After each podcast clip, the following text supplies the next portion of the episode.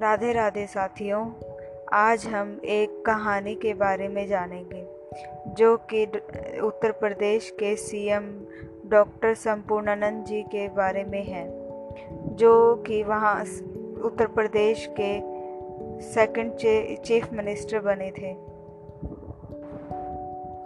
राधे राधे साथियों, आज हम एक कहानी के बारे में जानेंगे, जो कि उत्तर प्रदेश के दूसरे सीएम बने डॉक्टर संपूर्णानंद जी के बारे में है। डॉक्टर संपूर्णानंद जी इलाहाबाद में एक महाकुंभ पर्व का आयोजन था। डॉक्टर संपूर्णानंद जी भी अमावस्या में एक दिन पूर्व श्रद्धा भावना के वशीभूत होकर प्रयाग पहुँचे तथा कुंभ नगरी के एक शिविर में ठहर गए। रात के समय उन्होंने कांग्रेस कार्यकर्ता तथा अन्य सहयोगी, स्वाधीनता सेनानी राज बिहारी सिंह को सोते से जगाया तथा धीरे से बोले, यहाँ सोने नहीं आए हैं। कपड़े पहनो और चलो मेरे साथ। संत महात्माओं के दर्शन करें। वह साधु संतों के शिविर में पहुँचे।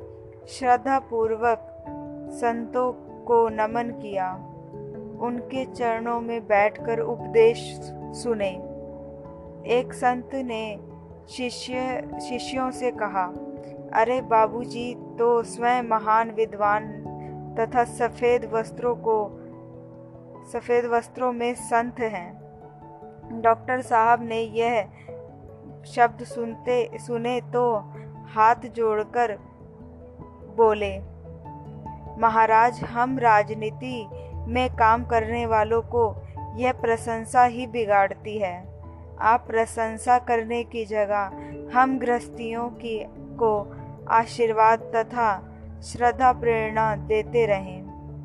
डॉक्टर संपूर्णानंद जी की विनम्रता को देखकर संतगण गदगद होकर उनके द्वारा राष्ट्र कल्याण की कामना करने लगे तथा उन्हें आशीर्वाद दिया।